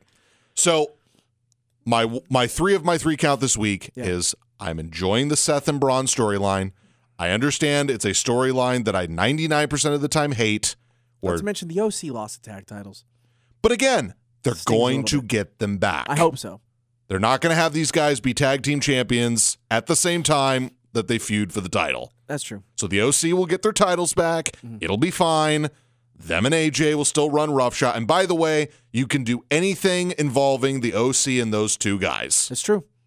So Very that's my so. three of my three count this week. Right. Before I go ahead and actually talk to you about my three really quickly, I forgot to mention this in the news section. Shout out to the Usos. It's their birthday today. They just turned 35. Please, for the love of the good Lord, don't drink and drive. Um, that being said, um, ever since they, ever since one of the Uso brothers got pulled over with this DUI, they have fallen out of my ranking as the number one best tag team in the world, Ross. Uh, that's the way I feel. They have dropped down to three.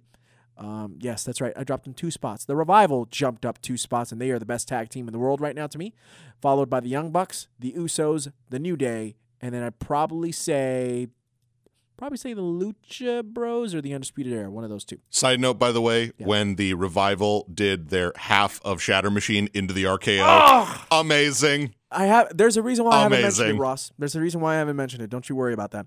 So my number three is listen. y- Your number three last week was your biggest story of the week, which was King of the Ring. Uh, the biggest story of the week to me, uh, without question, is the move to USA for NXT. It's without question. There's nothing bigger in the wrestling realm right now than this move. Is it worrisome a little bit? Yes, it it, it surely is. But is it also brilliant? Yes. Yes it is. I'm going to tell you something. I I'm not I'm not a wrestling journalist. I'm not an expert. I'm just a fan who appreciates it and likes to talk about it a lot with my friends and to other people that like listening to this. When I don't know if it was Nick or Matt Jackson, they put up a Twitter, uh, I'm sorry, not a Twitter, but a tweet when NXT made the announcement. They put up we're not scared. Roswell, I'm here to tell you, you don't put up that tweet if you're not scared. Okay? I'm not I'm not saying AEW has any right to be afraid, but I'm lying to you every they have every right to be afraid. And Triple H takes NXT seriously to the point that he has been putting on consistently the best programming WWE has to offer for the last five years. And I'm not saying that Raw and SmackDown suck. I'm not saying 205 Live sucks. But what I'm telling you is you talk about consistency, NXT has been the consistency. That's just the shows. Not including the takeover specials. The takeover specials have been some of the best pay per view programming we have seen in a very, very long time. Ross, we've talked about this constantly. When is the last time Takeover was bad? I can't remember.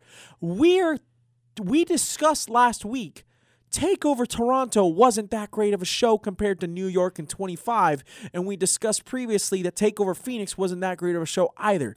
They're still great shows in hindsight compared to everything and anything else that not only WWE on the main roster is putting out, but any other wrestling company in the world is putting out.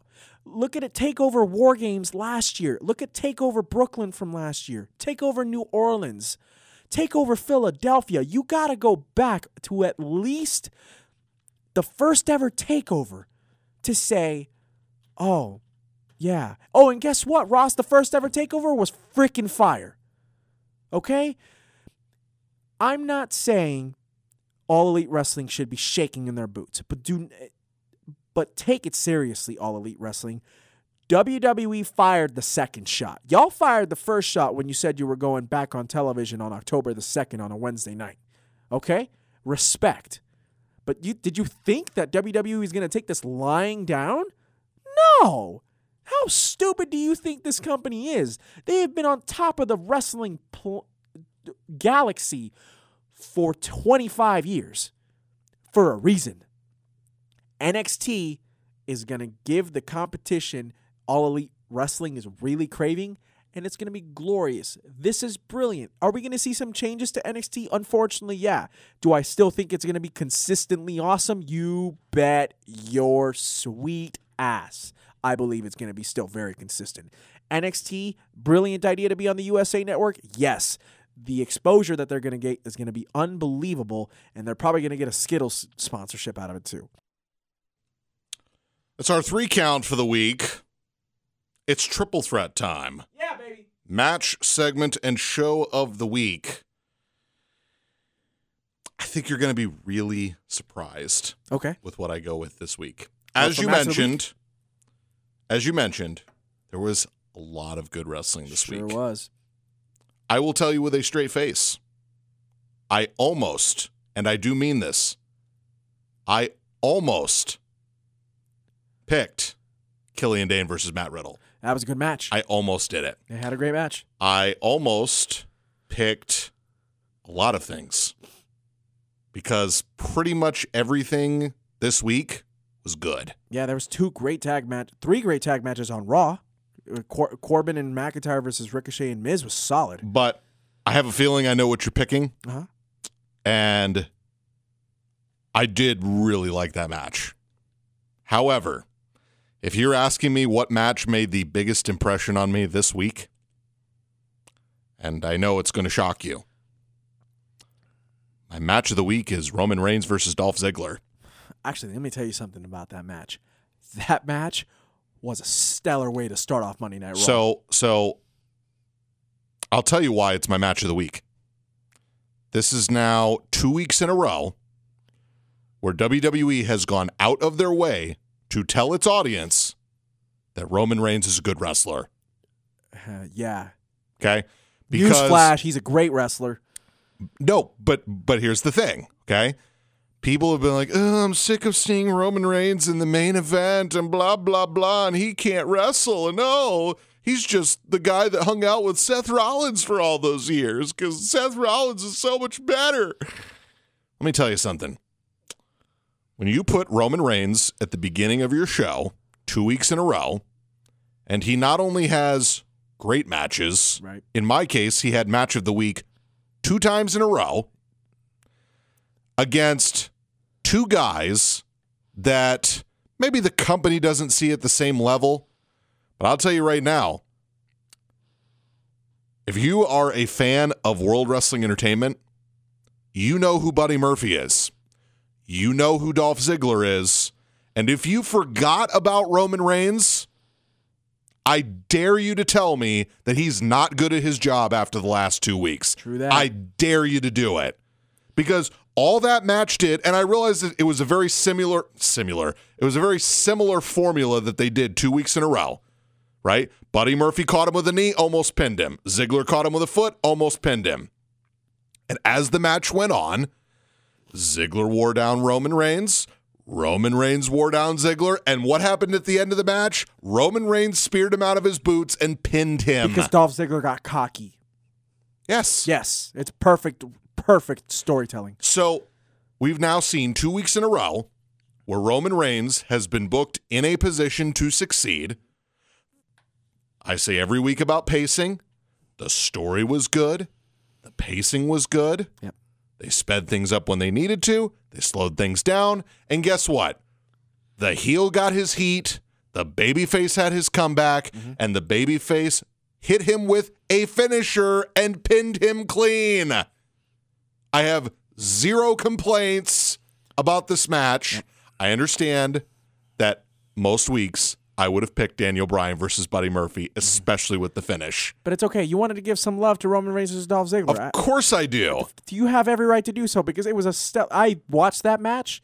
I was like, this is that dude. Dolph Ziggler super kicks though. Oh man, they're good. And Roman Reigns sold the hell out of his life Mhm. for Dolph Ziggler on Monday night. So, because it was two weeks in a row, it gave it the edge slightly over the excellent storytelling and the right finish in the match I just mentioned, that being Bryan and Murphy, which I have to believe is your match of the week. But mine is Roman Reigns versus Dolph Ziggler that opened Monday Night Raw this week. And by the way, Ziggler's promo was great. It was fantastic. That's but the super kick. It should have been me. Wow. I was like, he killed Roman. He, if leukemia didn't kill Roman, that did right there. Bad joke. I'm sorry. The whole point is hell of a super kick from Dolph Ziggler. Rosswell, let me tell you something. There's a lot of great wrestling this week, as you just mentioned. Okay, King of the Ring offered some great stuff. NXT offered some great stuff. Um, there was some. There was mul- I, I alluded to this. There was multiple great tag team matches on Monday Night Raw. My match of the week is not what you think it is. Oh, no. I'm gonna, I'm gonna tell you what it was. Oh, no. You ready? Yes. Okay, hold on. The fact that you didn't pick Daniel Bryan versus Buddy Murphy worries me right now. Ross, my match of the week was Alexa Bliss and Nikki Cross versus Mandy Rose and Sonya oh Deville. Oh my god. You did not just say that. Of course I didn't. Ross, well, it was Buddy Murphy versus Daniel Bryan. Of course it was Buddy You Murphy. you you really really worried me for I a little know. while. I love doing that. It's my favorite thing besides doing other stuff that Guys blowing out your mic over there. yeah, it's okay because it was Daniel Bryan versus Buddy Murphy, and it's not even close. Although it sickens me that Mandy Rose and Sonya Deville are still not women's tag team champions, but that's a whole different story. They're too busy whole- doing donut podcasts. They're doing donut podcasts, and you know, Mandy Rose is too busy not getting with Ross and shoving Otis away and whatever, and telling Post no claim to that, by the way. Those are the words of the J Man. Thank you well, very on much. the Otis part, it's definitely it's definitely the truth. Uh, Ross, Daniel Bryan versus Buddy Murphy was excellent. I'm trying to figure out whether I thought it was better than Buddy Reigns versus Roman Reigns last week. That's what I'm trying to figure out. Did you say Buddy Reigns versus Roman Reigns? Is that what you just said? No, I think I'm pretty sure I said Buddy Murphy versus Roman Reigns. Okay. Although it wouldn't surprise me because that's how messed up my brain was after watching that match. Mm-hmm. And by the way, Killian Dain versus Matt Riddle on NXT Oh. was lovely. Oh, And then I've already spoken the praises of Samoa Joe and Cesaro. The the Raw tag team main event of uh, Rollins and and Strowman versus the OC was excellent. Even though it ended in disqualification, the Revival and the New Day had a great match going. Andrade and uh, Apollo Crews had an excellent match on Tuesday. There's just, it's just not fair. It's not fair that I can't have three matches. I will. I will tell you, this is probably one of their better weeks of total wrestling WWE has done in a while. in a long time because It's normally strong. there are weeks where I can pick out like a match or two, yeah. and the rest of it existed. But last week was the same way. There was a lot of great matches. it's true. You know, I I mean, Cedric Alexander versus Rick. uh, I'm sorry, Cedric Alexander, excuse me, versus Drew McIntyre was excellent. Was You know, and then of course we ended up going with Buddy Murphy versus Roman Reigns. yes, But this week was even stronger than that. But there's no way you can deny Daniel Bryan versus Buddy Murphy. Except I totally get your point on Dolph Ziggler and Roman Reigns because let's face it, I've said this before. I'll say it again.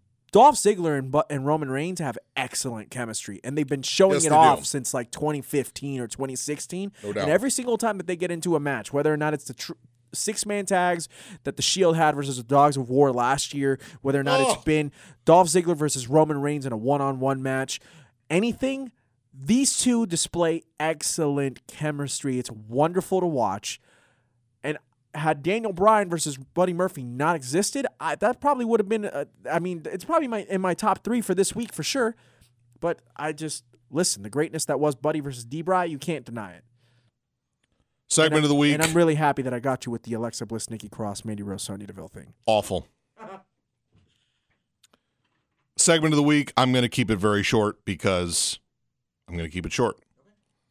Whatever they're doing with the fiend, they need to keep doing it all the time. Maybe not every week, but they are so far so good.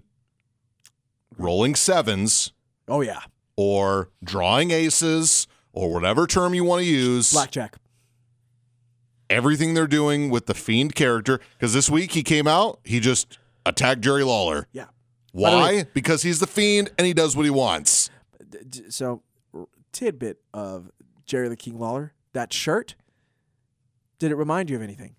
it did not That's like old school 1999 rock. Versace. oh you know what i saw that picture on instagram i It's didn't get it Almost the exact same type of. So apparently, there's a rumor that Jerry the King Lawler would buy the Rock shirts after he was done wearing them, because that was he liked the fashion. i mean i mean i mean It's lawler thi- was a bigger guy when he wrestled but i don't remember him being like the rock size when he wrestled But remember, he's got the beer gut where Rock's got these massive shoulders, so it kind of maybe is big, but then it kind of makes sense that it goes over the belly. Hmm. that would be an interesting cool story if that was the case if jerry the king lawler was giving him wardrobe stuff or Rock giving him the wardrobe after he was done with it. That's awesome if that was the case. that's Either good which times. way. But anyways, So Fiend is my segment of the week. Um, again, I don't need to see him every week. Uh, I need him to kind of be, you know, spooky and Yeah. pop up where he needs to be. And then when you have a feud for him, just keep doing what you're doing with him. Agreed. So again, so far, Fiend, good segment of the week. By the way, hot crowds in both Sioux Falls and St. Paul this week. Thoroughly enjoyed them. Uh, St. Paul does not surprise me. Yeah, they have a Uh, really big. Sioux wrestling- Falls had a lot to cheer about. They sure did. there you go. Sure did. Um, I got a co segment of the week because it's intertwined with everything. Everything involving Randy Orton, the New Day, Kofi Kingston, and the Revival. Whether or not it was the segment on Monday with the beatdown to X, and then Kofi getting his revenge on Randy and the Revival on Tuesday, was all excellent. Randy's promo was awesome. Um, the revival this this is better for the revival than the team up with Shane McMahon was. I, I know, and I have to say that because n- nothing came up came about except for a tag team win, but then they weren't associated themselves with, with Shane McMahon anymore. So it was kind of like dead in the water at that point. I was like, all right, whatever. So they're not this. They're completely disassociated. Oh my god, disassociated. Excuse me. Um, I think that they're doing a lot better with the FTRKO. I love that. Um, and yes, like you said, the 3D into the or the Shatter Machine into the RKO was absolutely excellent. Shout out to Xavier Woods because one thing that never gets talked about for Xavier Woods is his selling ability. He's, True. His acting is incredible. It is. And then of course we love Big E, and you're loving what's going on with Kofi Kingston right now. Like I will give you credit. Finally, I will be a fair man. do it, man. That's awesome. It does I- help that Randy Orton's in the feud and is making things more enjoyable and more relatable for me, the fan. That's fine. So- That's no problem. I'm not here to go ahead and dis- disrespect you on that. I think it's awesome that you're able to enjoy this feud. Yeah. So everything with Randy, Kofi, New Day, and, and the revival, it's all fire right now. My show of the week is Monday Night Raw. And to be perfectly honest with you, it's not even close. Because, for once, because they do this every once in a while, Right. Monday Night Raw just chooses to be an awesome three hour wrestling show. It pisses me off when they do that. Unfortunately, most weeks they just decide that they have a hot angle or a hot segment Yeah. and they base like their entire show around it, and then the rest of it's filler. This week, now I understand that they had two King of the Ring matches that were both taken seriously. Pretty much everything they did on Raw made sense. Do you think? That, uh, I'm going to ask you this flat out. Do you think it had to do with the fact that Vince wasn't backstage, and that Triple H and Kevin Dunn and Paul Heyman were running the show? You know, I did not know that until you just mentioned that. Okay. It had no bearing on me enjoying the show. Okay. I will tell you that when you have a show in which I don't feel like there's a lot of wasted time, Uh-huh. I feel like everything has a purpose. Again, even the 24 7 stuff had a purpose. The storytelling was better, it was smoother. I didn't feel so haphazard jumping all over the place. And mo- most importantly, I don't remember speeding through a lot of Monday Night Raw other than commercials That's awesome. which is a great feeling for Monday Night Raw. I still, please, for anything that is holy, please have a plan for Monday Night Raw to go back to two hours. I don't care if it's not possible. I still want it to happen because in a perfect world, when you have two hours of Raw and two hours of SmackDown and two hours of NXT, 205 Live can be an hour. That's fine. It's a separate UK entity. an. NXT UK can be an hour. That's fine. That's still two hours total. That's eight hours of programming every week. Yeah. Fine. Mm-hmm. It's balanced. It will help everything. Remember the old adage that we said? We said, hey, let's take one hour from Raw and give it to NXT. Well, they're halfway there Yeah. because now NXT was going to have a second hour. I understand that contractually they're not going to get rid of three hours until Raw is not where they're at right now. But for the time being, on this occasion, on this week, with everything that happened on this show, Monday Night Raw is the best show of the week.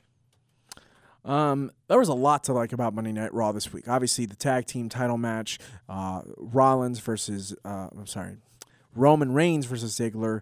Um, by the way, I hope that you enjoyed the Sasha Banks Michael Cole interview as much as I did because I actually thoroughly enjoyed it. I'm sorry, with all due respect, Sasha. That's probably nobody's the one part of the show I didn't like. really. I love the whole nobody's talking about your blue hair. That actually made me chuckle a little bit. Oh, by the way, shout out to Vic Joseph. Shout out to Vic Joseph. He was on Oh Monday yeah, Night Raw he, this week. so be, because Graves is off. Gra- Graves is in Jamaica with Carmella. Yes, which is why uh, which is why R-Truth has been Sans Carmella. That is correct, and that's why uh, David Otunga was on commentary with uh, Saxton and with Phillips on SmackDown. Let's let's not have that happen again, I shall agree. we? I, I, you know what? It made me miss Corey Graves. I think we take Corey Graves for granted, but shout out to Vic Joseph. He did a great job. Vic Joseph night. did do a great job. Yeah. Um, and it, if I'm not mistaken, I think the first 30 minutes were called with uh, with King, obviously, and then he got taken out by uh, Bray Wyatt. yes. Yeah. And I have lobbied for a while now that they should have Corey Graves on one, One show. I and think not two. And hopefully And they are so seeing Yeah, he's so talented that I get why they have him on both shows, but I think people take him for granted and people don't appreciate his work because he's I'm not going to the word's not overexposed, but he's on two shows. If you have him on just one, it makes you appreciate him more. I think Graves Graves has great chemistry with both Cole and Young, but then he's got also great chemistry with Saxton and with Phillips. So it's just what which show do you want him on? Personally the balance.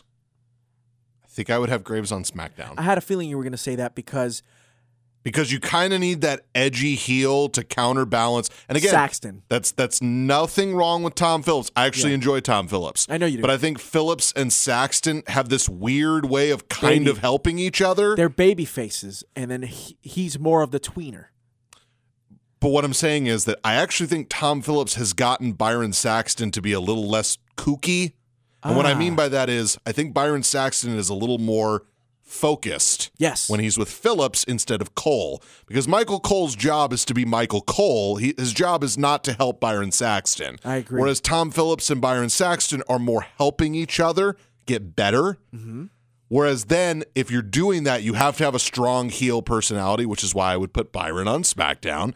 And then you're already having Renee kind of get groomed by Michael Cole. exactly. You keep those Cole's two already together. with Cole's already taking care of Renee.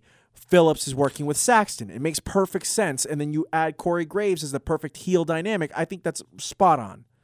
well, wait, are we saying? Are we still saying you want Corey Graves on both shows? No, Because actually, I would say that Monday Night Raw does not need a tweener or a heel announcer.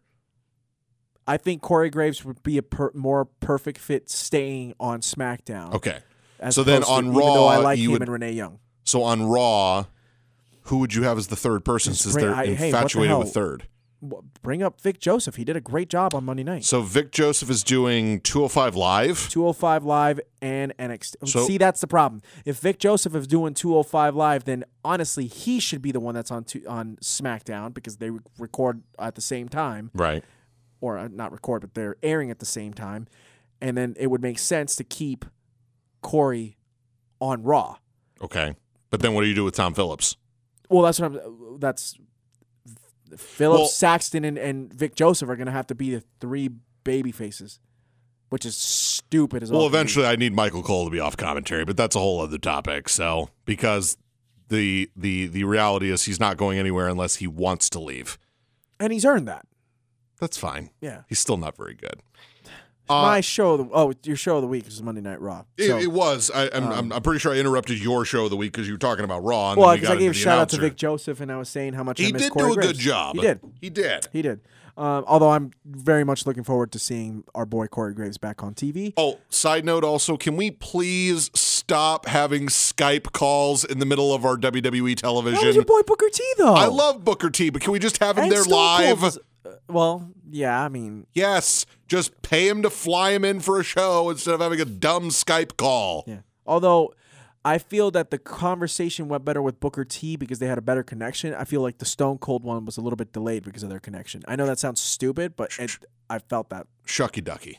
Right? Shucky Right, ducky quack quack. exactly. My show of the week, what I was saying, uh, talking about the great things that happened on Raw. Uh-huh. I like the Sasha interview. I like the Fiend. Are you going to say SmackDown again? Damn right, I'm going to say Oh, you're SmackDown. such an Come on, come on, Ross. You know me. SmackDown could suck, burn, and holy hell, and I'd say Raw that it was such a better show. no, no. I th- they were pretty even, and I'm going with SmackDown. Apologist. Listen, let me tell you something. So the, the you had the prom- promo with Randy, and then of course the segment with Kofi and the revival. Then you had a really strong revival match with Heavy Machinery, um, Kevin Owen and Elias in King of the Ring, Andrade and uh, Apollo Crews for King of the Ring. Um, Charlotte Bayley uh, in a moment of bliss, I actually enjoyed. Um, although I really, really want to see Charlotte whoop Bayley's ass for whatever reason. Um, and then, of course, of course, the classic Daniel Bryan versus Buddy Murphy. Uh, the only thing is just they're adding too much into the Roman Reigns thing. I just want it to be that we find out it was Daniel Bryan and Roman already because I want to see the feud because I'm already you're already seeing sprinklings of the chemistry that Daniel Bryan and Roman Reigns possess and it's extraordinary, Roswell, and I just want to see it fully come to fruition with a heel Daniel Bryan and a babyface Roman Reigns and then just collide and then go to town for like the next 4 months it's going to be spectacular. So, yes, my show of the week was the Blue Brand. You're going to say that show was better than Joe Cesaro, Cedric Zayn, The Fiend, Roman Reigns and Dolph Ziggler, the tag team match with Alexa Bliss and Nikki Cross with Mandy Rose and Sonya Deville, Your girls. Ricochet and The Miz versus Drew McIntyre and Baron Corbin, the 24 7 shenanigans. That was a worse show than SmackDown? By a little bit, yep. You are off your rocker. No, I'm not. Yes, you are. No, I'm not. I'm You're just- off your rocker. It's okay. Just call me a SmackDown apologist. I'll take You it. are a SmackDown apologist. Great show. It's what I grew up watching, and I still love it to this day. You just love it because it was the Rock show. Because you're a Rock lover Okay. for life. First of all, Even though I love the Rock too. that's part of it. Yeah, Mhm. it's it's also because of Eddie. So don't you forget Eddie. There was more to SmackDown than just the Rock and Eddie. You're right. Taker too. Huh? How about that? What about There's- Triple H killing the game? My boy Triple H. Say it for Okay. me. Come on now. Hit No, it. no, Come on. no, Give me, I'm give not. Me, give me my boy Triple H. I need it. Triple H was not a SmackDown guy. In the Attitude Era, he wasn't a SmackDown guy. Triple H is Stop. always going to be known as a Raw guy. Fine, whatever. You want to go ahead and go about it that way, fine. But I'm pretty sure that the first ever SmackDown episode, Triple H beat The Rock for the WWF title. Just Mm-hmm. Throwing that out It there. was okay. Okay. Rey Mysterio. How about Brock frickin' Lesnar back in the day? How Yeah. about the SmackDown six with our boy Kurt Angle Hmm? and the man who can't be mentioned by WWE, Chris Benoit. Okay. Mm-hmm. Okay. And Edge. And yet it took Chris Benoit going to Raw to win the world title. I don't care. Doesn't matter. He killed the game. And then, not to mention, our boy Paul Heyman. SmackDown is glorious. Mm-hmm. Pun intended. Robert Roode needs to go ahead and get a push too. By the way, why did they get rid of Robert Roode's mustache? Why did they? Just Bobby Roode needs to get let go and just go back somewhere else where he can flourish. because it's not working, bro. Or Well- have send him back to NXT. No, actually, you know what I really think needs to happen? I hate saying this. I think you should go back to Impact. I don't. No, okay, here's the thing, right? Yeah. If he goes to AEW, Uh-huh. they're not going to push him as a world champion. That's for sure. Okay? If he goes to New Japan, he'll get lost. Yep. If he goes back to NXT, that's a demotion.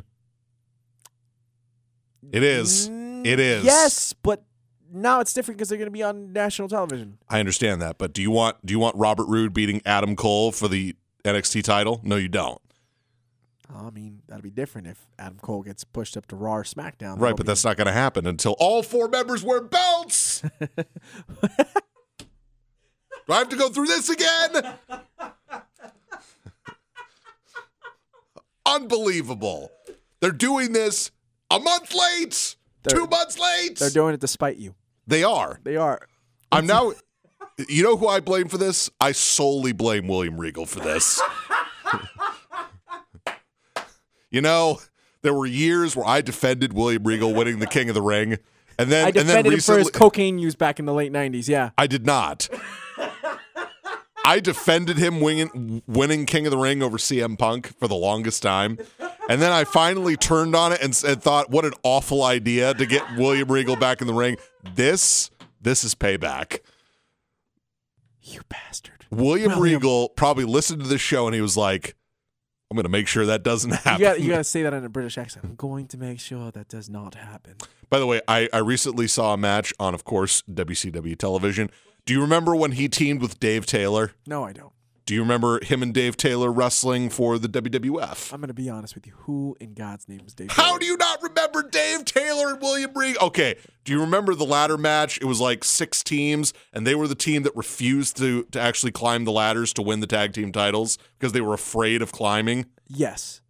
You remember this? I think so. Yeah. Then, then how do you forget the the absolute amazingness of William Regal and Dave Taylor coming around to that, you know, just this just that dark and mysterious music, and the and the and the actual Tron was born naughty. yes, and then of course there was a Tron of Dave Taylor just menacing with his fists. It's tremendous. I'm- Unbelievable. I'm gonna have to show it to you. You're gonna have to go ahead and send it to me via Instagram. Unbelievable. All right. By the way, for those of you that uh, missed it, I did post. Uh, I think it was on Twitter that I posted it with uh, with the Luther Reigns video that has the joke. Yeah. For of, those of you uh, who have also missed it, Ross doesn't post very much on social media. So when he says, "Oh, I posted this," he means that he posted it like seven years ago. That's not true. I just like to post stories on Instagram, Actually, not hold that- stuff You're right. up. You post a lot on your Facebook. Which, by the way, I commented on your Facebook status yesterday, and I got nothing in return. And I do post on Instagram. I just post stories. I don't post anything that's up forever. Yeah. I. So I do post a lot on Instagram. How about them apples? How about no? Born naughty, Dave Taylor, William Regal. The point is, the show is coming to an end. I had to get in my WCW reference because I am watching the network again and watching old Nitros. In fact, the last Nitro I watched was uh, the two Nitros they did at uh, Disney World Ah. uh, right after Hulk Hogan became Hollywood Hogan. Bow, And bow, uh, bow. that was the show. it's amazing to think that back then those guys were considered cool and they were doing like the dumbest 13 year old shenanigans ever. they had a world heavyweight championship belt and using it as an air guitar. hey, Undisputed Air. No, but I mean, like they were at an event and they covered up the WCW letters with like a cloth or like a sheet and it had a big N, W, and O. And they were like, we're renegades for doing this. It was so tremendous. And of course, Bischoff and all those guys are just appalled. Just appalled that their show's being taken over by three guys. And when they have an entire roster that could just beat them up, Yep. including the giant. I don't know what to tell you. And not to mention, Goldberg was getting ready to come out. Uh, Goldberg was not a Like thing back 97, in right? '96. Yeah, I know. He came out in 97. Yes, so the NWO pretty much ran roughshod for at least a year True that. by Uh, like holding the entire hostage or holding the entire company hostage with three people. I know. It's funny. It's great. It was amazing back Yes, then. it was. We may be on the verge of another uh, big boom period for wrestling. I hope so because I'm a wrestling fan and I want wrestling to be a huge deal Yeah. again. Actually, you know what? I want to go ahead and say this really quickly because, again, shout out to Shawn Spears, aka Tye Dillinger, um, for posting this because he's absolutely correct in saying this. And what it was is, if I could find it, Mhm. I'll tell you here in just a momento. Por Uh-huh. favor. Where are you? By the way, I hate all of you in the WWE universe that still chant 10 Ugh. even though the gimmick is not there and it sucked anyway. Yeah, the perfect 10 gimmick sucked. I agree wholeheartedly. And the whole counting 10 instead of 1, 2, 3, 4, 5, 6, 7, 8, 9, 10. I hate all of you. Stop. But I will say this. Okay, go I- ahead. I, I really Sorry. liked his uh, his theme music. It's actually pretty good. No, dumb. He's much better as Shawn Spears than Tye Dillinger ever was. I said the theme song, not Yeah. him, the character. Yes, Shawn Spears is killing the game. He put it's a wonderful thing to see options for professional wrestlers, but it's a beautiful thing when there are options for the audience. Watch, watch whatever the hell you want, but enjoy professional wrestling. Congratulations to all. That, that right there is awesome. Not, we're not scared. I'm sorry. Maybe it's my, my just pissed offness at the Young Bucks for considering themselves the best tag team in the world, but that it- just shows, just shows your your your nutsack shriveling up just a little bit. wow. Hey, That got graphic in a hurry. hey, I'm calling it like I see it, bro. Fair. You know, you want to you want a war, But they are the, the war is competition. at your the, the, the war is at your doorstep. this is where the uh, Kevin Nash adjective play joke comes in.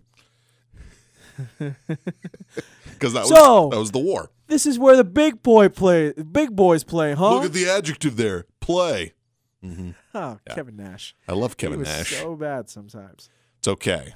Kevin Nash is uh, well, he and Scott Hall and uh, Hulk Hogan. They changed the business forever. They sure did. Maybe AEW is going to change the business forever, We'll see. or they could flop in a year. You never know. uh, You know, I hope that's not the case. I, hope, they don't pull a WCW where they're like the greatest thing ever for like two years and then they just die because they waste a lot of money. they are spending a lot of money. It's true. They are. Your phone blowing up means uh, that this show needs to come to a close. it is coming to that time. Yep. Okay. Okay. Shot. We got to do a couple shout outs really quickly. All Uh, go shout ahead. out. Okay. Shout out to um my wife. I thought you had this First of all, planned. I did. Okay. Shout out to my wife, seriously, because if it wasn't for her letting us record till late at night, Well, letting you record. letting I say us because you were over at my house. Oh. But, yeah. Yes. Okay. Letting me record with you. This is the year. This is the year. Uh, this is the year uh, in rev- well, not the year It's in the, review. it's a, it's a year. It's It's, the one year anniversary. anniversary. I keep special. I keep fumbling over that. It's the okay. year anniversary of this show. Yeah. and we So- really didn't talk a whole lot about it. We so didn't. So, got to give a shout out to my wife. Um, she was pregnant when we first started the show. that's true. Um, we've been through a lot through this show. We have uh, gained a family member. I, I gained my second baby boy. Um, We've also gained more followers. we've gained more followers. We've also gained iTunes. We've gained iTunes, Spotify, Google Podcasts, um, Stitcher. Stitcher. Radio Public. You name it, we're on it more than likely now. Suck on that.